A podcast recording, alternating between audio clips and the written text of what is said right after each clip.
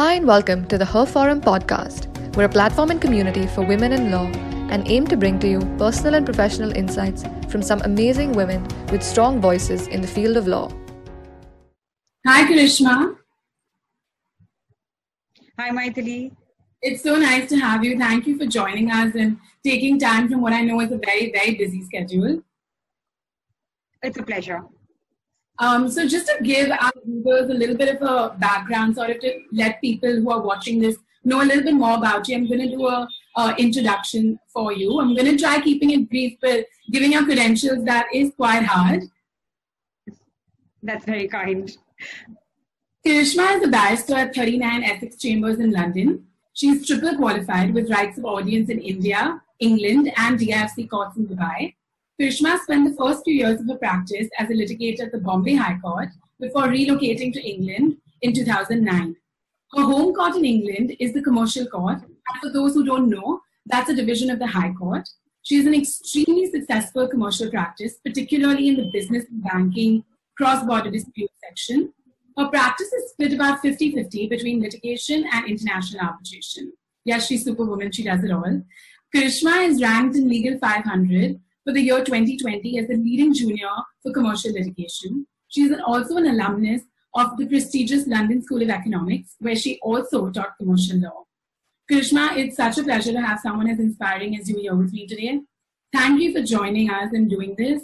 Your journey personally to me has been very inspiring, and it inspires me a great deal. And so you sharing it today with everyone here is bound to inspire many young women keen to navigate the world of counsel practice. So welcome to Her Forum. Thank you. Thank you. It's a pleasure to be here. And and more so for a for a fellow member of my chambers in Mumbai. So it's nice to be interviewed by you. Thank you. Yeah, for those who don't know, um, and actually that's my first question. So let me just get right to it before I say anything more. Um, Karishma, you started your journey in counsel practice in Mumbai from the chambers of Janak Dwarkadas. You did an articleship at Bari Gandhi and then the chambers of Zal Andhyarujina. And for those who don't know, that's also the chambers I'm in. And so that's what Karishma meant. Um, how did these experiences help you evolve as a lawyer? And what were your biggest takeaways from these? I think uh, my foundation in Mumbai has held me in good stead all through my legal career, uh, including in London. And the biggest takeaway is the advocacy. There is no dearth of work in India, and there was no dearth of work as a junior, especially for juniors who are willing to go to court. And uh, I think that really stands out in terms of um, what we could offer when we, when I at least moved to the commercial bar in, in London, that that didn't have quite as much advocacy experience. So uh, let me give you an example. There was, in one of my early days at the English bar, somebody who was a senior junior and who took silk the year after this conversation took place. And they said to me that something they were involved in settled at the steps of the court in, I think that was in Manchester. And, and I thought, you know, that's a good thing. The matter is settled. And, and they said, no, but I needed the advocacy experience. And really that is what stands out in terms of having one's foundation in, in India. And, and it's great. So it's something that I enjoyed very much. I also did an articleship uh, at a fantastic firm, Wadia Gandhi, at the time. And they rotated us between commercial law, conveyancing, and, and litigation.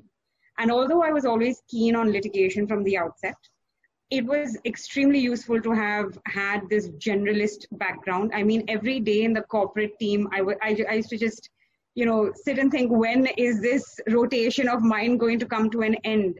Without realizing how incredibly useful it is, because I mainly do banking and, and sort of private equity disputes now.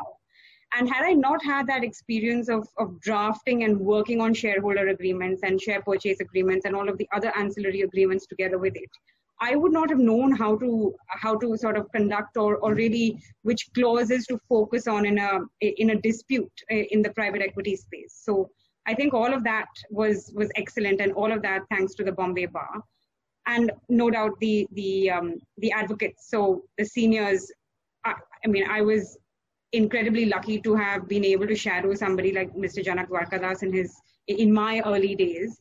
And, and Zal, who was fantastic and extremely inspirational. Maitali and I were, both were a part of the, that, those chambers. And, and Sharan, Jagtiani, and so on. And, and I think um, that style of advocacy is missing to a great extent in London. And there is something to learn from both styles of advocacy. Uh, and so this thinking on one's feet, which just one has to do, because if you're taking, you know, three or four or ten briefs a day uh, in, in Bombay, then, you know, you have no, you have to just, your skills will just develop in, in that regard. And versus the English skills of really taking your time, spending weeks or days to prepare for your hearing, which is, you know, very preparation focused rather than thinking on one's feet focused. So, so again, you know, great, great takeaways from my time in Bombay.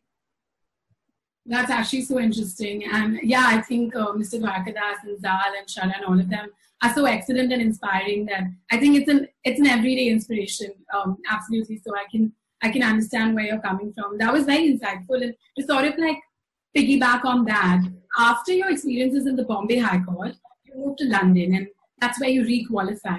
And so I sort of wanted to ask you a little bit more about that. What are the steps to re-qualify as a barrister? Because from what I understand, it is one of the most incredibly challenging things um, that even English lawyers think it is very challenging. So how was it for you?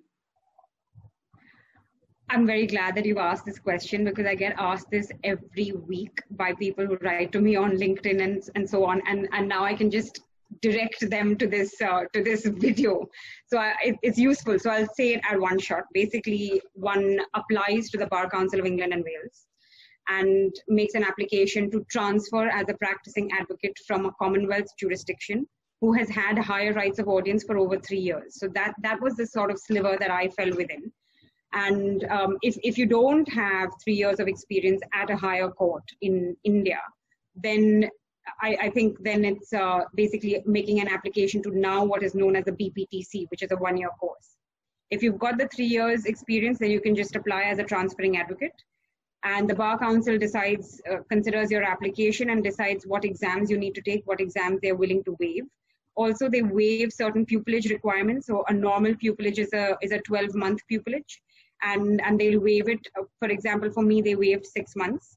And pupillage also is compulsory to be advertised in the U K. So um, they they waive those advertising requirements for me. For those who don't know, pupillage is basically um, spending your time with a practicing barrister and, and sort of shadowing them and doing little bits of work for them. And is divided into two parts, practicing and non-practicing. So um, non-practicing comes first, where you're just shadowing, and practicing is when you're able to do, you know, very small and junior bits of advocacy.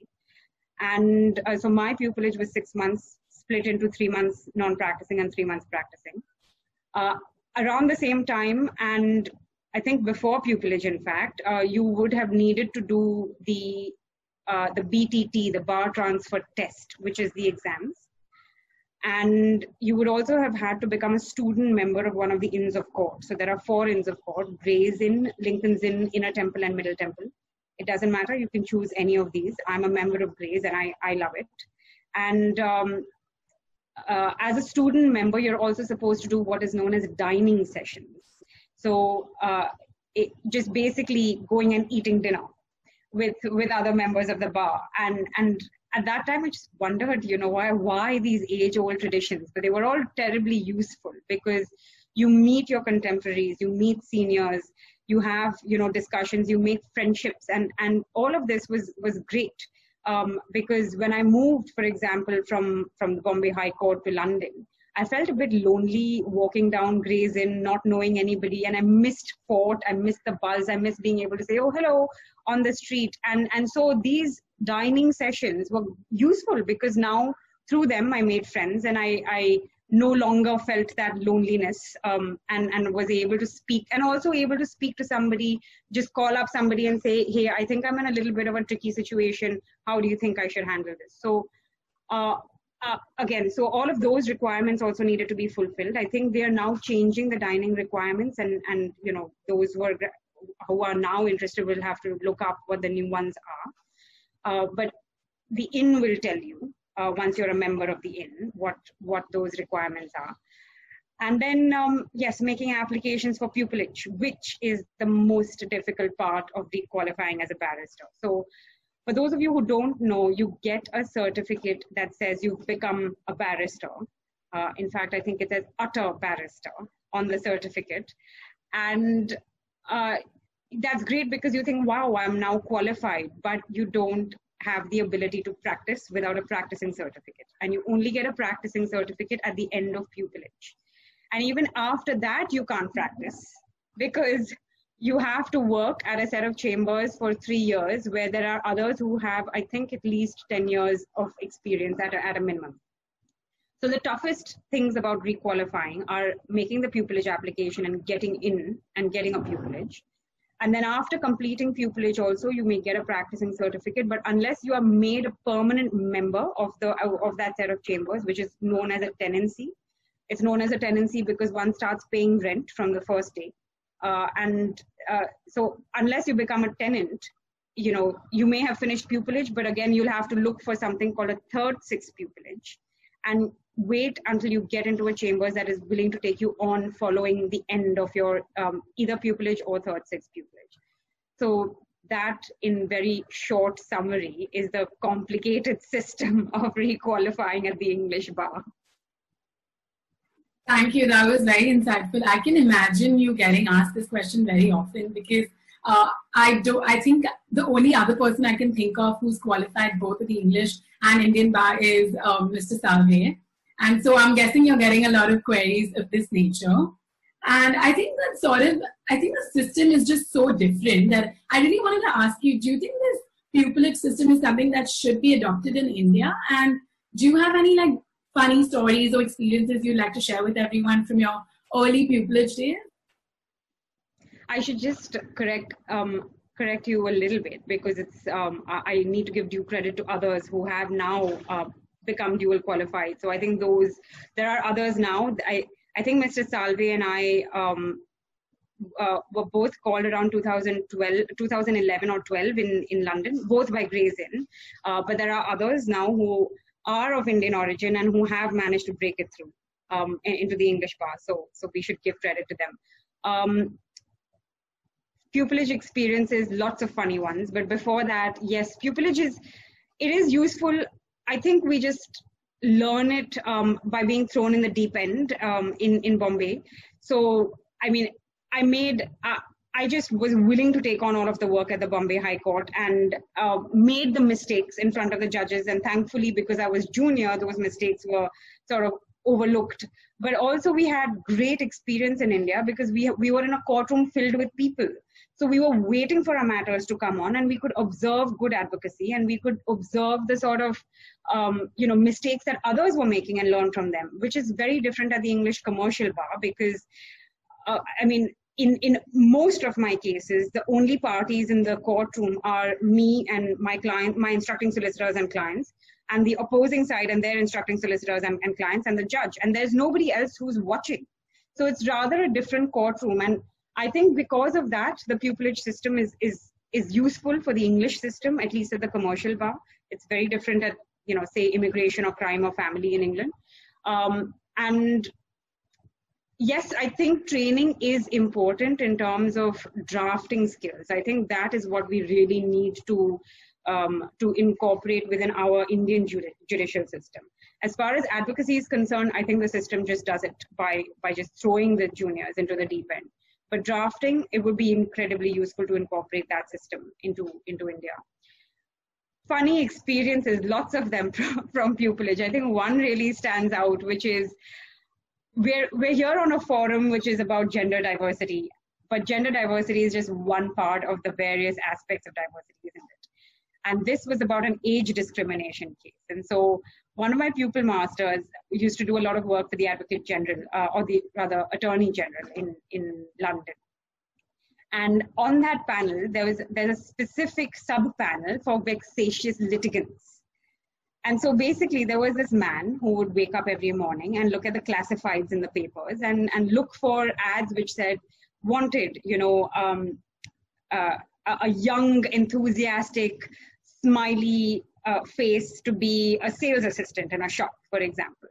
and he would make applications and would invariably be rejected, or, or perhaps even would try to get himself rejected. And then he would send a notice out to these, uh, you know, small shop owners and, and so on, saying, oh, you've rejected me because of age discrimination.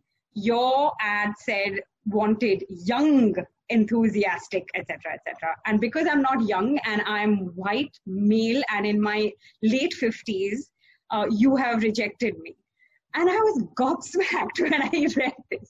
But this man had, had filed uh, nearly one hundred petitions and had even bought a Bentley by receiving money in settlement from all of these shop owners who, who were happy to sort of just get shot of this kind of a problem and were not better informed.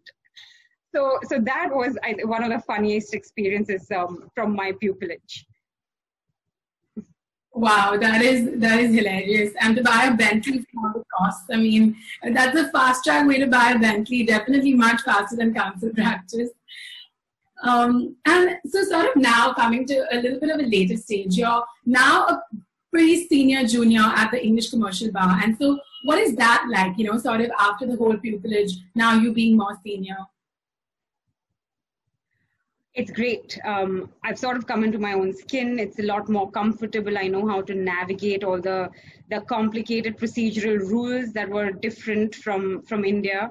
Uh, while I think the substantial law is, is, is similar, the substantive law, um, procedurally it was rather different. So, so that uh, and navigating all of that is, is, is a lot more easier. It's also fun because um, it's just great cross-border work. And, and I think that is also...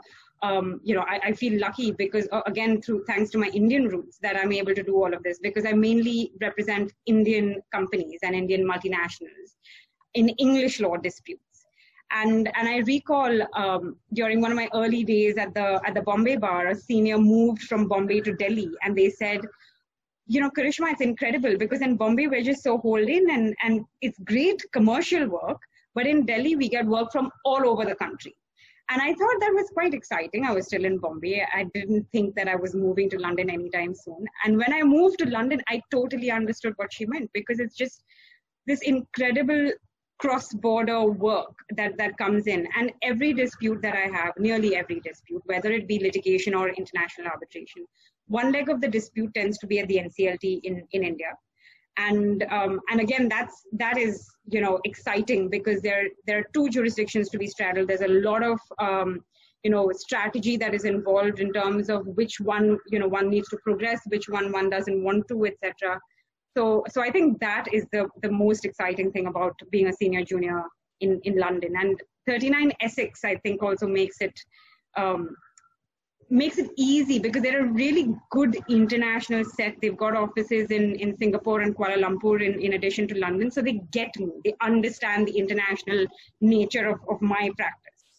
And they were very inclusive as well. So I think that has also made it a lot more enjoyable. That's, that's very exciting to hear. I think that um, your perspective in having the benefit of both the Bombay and the English practice is very useful to this conversation, I feel. Um, but sort of now going away, a little bit away from litigation and to what constitutes the more other fifty percent of your um, bulk of practice, I wanted to talk to you a little bit more about your international arbitration practice. And in the sense, in a, in a very comparative sense, and I know you also appear in D I F C courts in Dubai. So you're basically through international arbitration, your practice at Bombay, um, England, and D I F C courts, meaning lawyers trained in all parts of the world.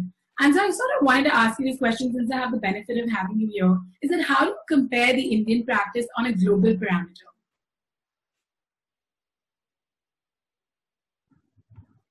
Um, I've got to say it's a little bit of a mixed bag. Sometimes it's very good and sometimes I'm in the room sort of thinking, uh, I just wish that, you know, They, they would have done a better job. And I think that's mostly because of preparation, you know, the, the point I made in the beginning, because the nature of the practice is completely different in, in both, um, in England and, and in India, right? And I wouldn't just say England, I think I would, you know, say the D I F C court, Singapore, et cetera, also spend a lot of time preparing for the interna- for international arbitrations, whether it be a trial or even an interim application. Now, especially at trial, I think, I mean, you are lucky in India if you've got cross-examination experience as a civil commercial counsel. And uh, there's a lot of application experience, but not that much cross-examination experience. And so I think that stands out because uh, some of the other lawyers, for example, um, English barristers would have more cross-examination experience, but less application experience, for example, than, than Indian uh, advocates. And, and that, when one is cross-examining, you really need to have put in those hours of preparation. So that's also something that, that um, you know, stands out. Um, that said, I think it's, I mean, international arbitrations, yes, of course, you know, I, I would say every Indian advocate is as able to, uh, if they only, you know, spend the time on their prep, uh, able to, you know, match or be at par with the, their English counterparts. Uh, the D I F C court, however, is a completely different ballgame because they've um, they've really modeled it along the English procedural lines, and that means, so for example, I was instructed in this um, three hundred million freezing injunction about five days before the uh, the lifting of the, the of the freezing injunction, so before the return date. And, and I was just thinking at that time, I don't think that I could have just hit the ground running had I just been an Indian advocate, because all of the procedural aspects, such as, you know, drafting of the skeleton arguments, knowing the law, so very, just very quickly knowing wh what the test in terms of lifting the freezing injunction is, and being able to tell the client immediately on the first day uh, that these are the things that you need to give me and you need to help me out with, because clients take their own time, as we know. So I think things like that only come because certain jurisdictions have a much heavier influence of English law and English courts, and, and the D I F C court is one of them. Uh, but if one is able to, to come up to speed with all of the, those, you know, procedural requirements, as well as, um, uh, you know, the tests for, because every, every case that we do will have a legal test. So coming up to speed with that, um, I, I think, you know, an Indian um, would be just as good as, as somebody who is not Indian. Honestly, when I'm, when I'm listening to you talk about all the work you do, I, I sometimes just feel like you're literally Wonder Woman. I, I don't know how you manage it all, like rotating between all these jurisdictions and just doing it so seamlessly. I mean, you're making it seem very seamless. Can I just interrupt here to say technology, and it's really worth investing in the technology. So about, um, I split my time between Mumbai and, and London. So I spend a couple of, uh, or, or maybe about three to four months of the year in Mumbai, which is during the English court vacations. And, uh, and when I started doing that about four or five years ago, I invested in the technology. And so my juniors in Bombay have access to the same um, version of the documents that I'm, uh, you know, accessing in London. And of course, it makes it much easier that we have access to all of the, not just the judgments, but also the English law textbooks online.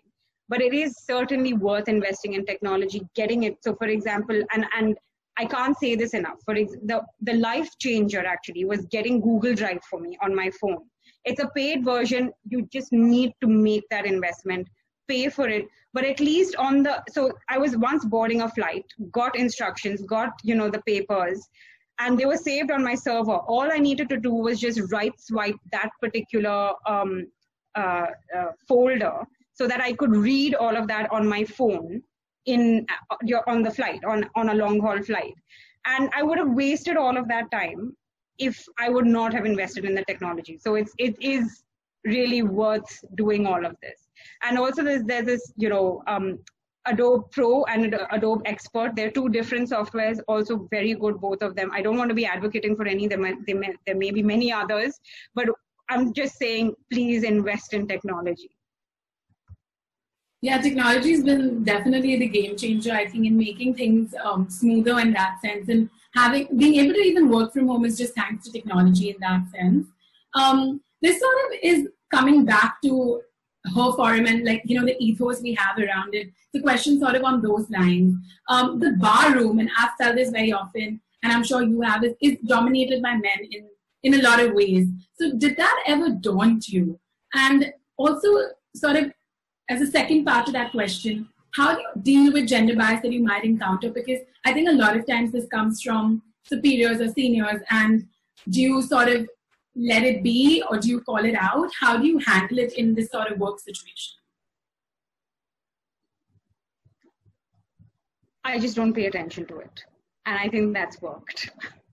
And I've never felt actually any less uh, because I'm a woman. And, um, and I think that mindset has carried my practice a long way. And that's what I would encourage everyone um, and all of the, you know, all sorts of girls who are, or, or women who are watching this, those who are older people and watching this. We just spoke about age discrimination as well, or, or any, you know, any other sort of bias that you think you may face, just don't think you're facing it. And, and that, I think, has overcome many obstacles. So, for example, when I was a student at the L S E, there was a friend of mine from, uh, from you know, another part of the world, not, not India, not England.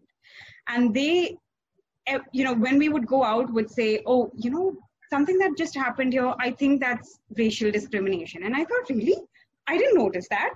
And that is the, I think that's what's carried me through. I, I'm, I'm not sure about others, but I think that says that, you know, it, it's sort of helpful to, to deal with situations. Just keep your head down, keep, you know, keep working hard and carry on. Um, we're kind of on our last question before we move to a more fun rapid fire round that I have for you in that sense. So as the last question, I wanted to ask you, any parting tips to juniors who want to follow your path, or just juniors at the bar? Don't say no to work. Whatever comes your way, just do it. And I'll give you an example. My head of chambers, um, he, he was sort of planning, this is my ex-head of chambers and my previous one in, in London. And uh, he ha has been planning Silk of the Year, et cetera. But he also developed a, a great niche for election law. And not many people know this, but you know, some of the greatest cases land on his desk. And he said, Karishma, when I was a junior, if someone would have told me, you need to become an election law specialist, I would not have known how to do it. It just happened because of the things that happened along the way. And I think that would be my tip to juniors. Don't say no to work, whatever comes, you're, and, and also, so if it's a teaching opportunity, if it is an opportunity to write articles, if it's just going to court, let your, if you're in a law firm, let your court clerks know that you're happy to go to court at the drop of a hat. That is the best way to build experience. And, and I think that's what I would say. That's very useful. I'm sure a lot of people are going to benefit from this advice. And to now sort of come to a rapid fire round, uh, the first question of which is, the woman lawyer you look up to the most? Two of them. Um, on the Indian side, Madhavi Divan. She was, she was my senior, uh, and I thought she did just such a fantastic job of the work-life balance. And I always sort of looked up to her and, and, and thought, that is how I want to be when, when I grow up. And, and the second is Christina Michalos. I don't think she knows this. She's a Q C in, in London at, uh, at five R B, five Raymond Buildings, and, and really excellent in um, sort of media and, and that kind of law. And uh, we were in the same building. So four and five Grayson Square, where I was previously, and, and five R B were, were just uh, above and below each other. And, and she was great. She managed work, and she also managed to become, um, to sort of convince the the age-old system of benchers. So, you know, um, every inn of court has, has a bencher. And, and she said, why do people need to be a Q C to become a bencher? Why can't senior juniors become a bencher? And, and she, she lobbied, and she, you know, I think she had her way. She became a bencher when she was a senior junior, but also took Silk after that. Um, so, so she's my other inspiration in, in England. The next question is your favorite woman lawyer who's a T V or movie character? Ali McBeal. I grew up watching that, and I just, I loved that serial. Yeah, me too. I like it as well. Um, and so the next question is, favorite way to unwind on a Friday? Oh, this is a very sad answer, because my Friday evenings are generally spent working. Um, but um, I think going out dancing, if I'm not working, would be a nice way. now, um, because you actually have appeared in so many courts across the world, this question is specifically designed for you. Most beautiful court in the world, in your opinion? Wow. Um, I think the Central Court in at the Bombay High Court. Uh, it's a beautiful courtroom. It's got incredibly high ceilings, but more importantly, it's got a um, it's got a list of um, of judges at the Bombay High Court, and that was when I first saw, because some of them said advocate behind their names, and some of them said bar at law, and I used to think, oh, I wonder what bar at law means, and now being a barrister, I know what that means. And, and it was also where Lokmanya Tilak was tried. So it's also sort of, um, you know, caught up in the middle of a Indo-English um, sort of history. So I, I really like that courtroom. Yeah, it's, it's, it's so beautiful. I think the first time I ever went in there, I was just like stunned that there was this courtroom so beautiful, because I think it's locked quite a few days of the year. It's opened now and then, and then when the Chief Justice is sitting uh, with five judges or all the judges. Yeah. I think I've seen it very, not too often, but every time I go in, I think I'm still stunned. Um, my next question is favorite work snack. So those who know me know that the largest drawer in my table is my snack drawer. So it's filled with, I mean, all sorts of things. Nuts, I think I would say, is my favorite work, work snack. Yeah, I think everyone needs a tough drawer, especially if you're working those long hours. Um, but that's actually all the questions I have for you. Um, I just want to say thank you so much. You're very inspiring. I've always been inspired by you and always looked up to you. And it's been such a pleasure, and it's been it's been my honor in, in a lot of ways. So thank you for doing this and taking time out of what I can see is a very busy schedule, for sure, with all the work that you're juggling. And I'm so glad we could do this. Thank you. Thank you so much for having me. Thanks for tuning in, and stay tuned for more.